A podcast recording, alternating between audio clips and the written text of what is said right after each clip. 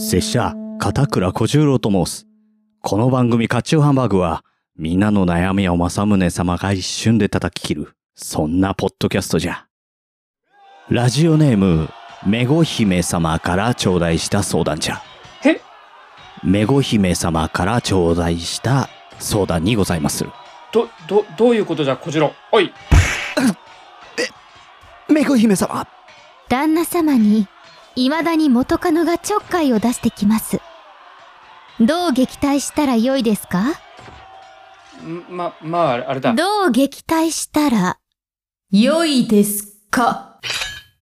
んま、まあ、あれだ。今とか元とかではなくだな。俺の場合は、そばめはいても、性質はメゴであるからして、これは武家の棟梁としての責任でもあり、いやいや、故障は違うぞ、故障は。俺の作十郎は、政宗公もうダメです。観念してください。俺は知らん。知らんぞ。梵天丸様お待ちなさい。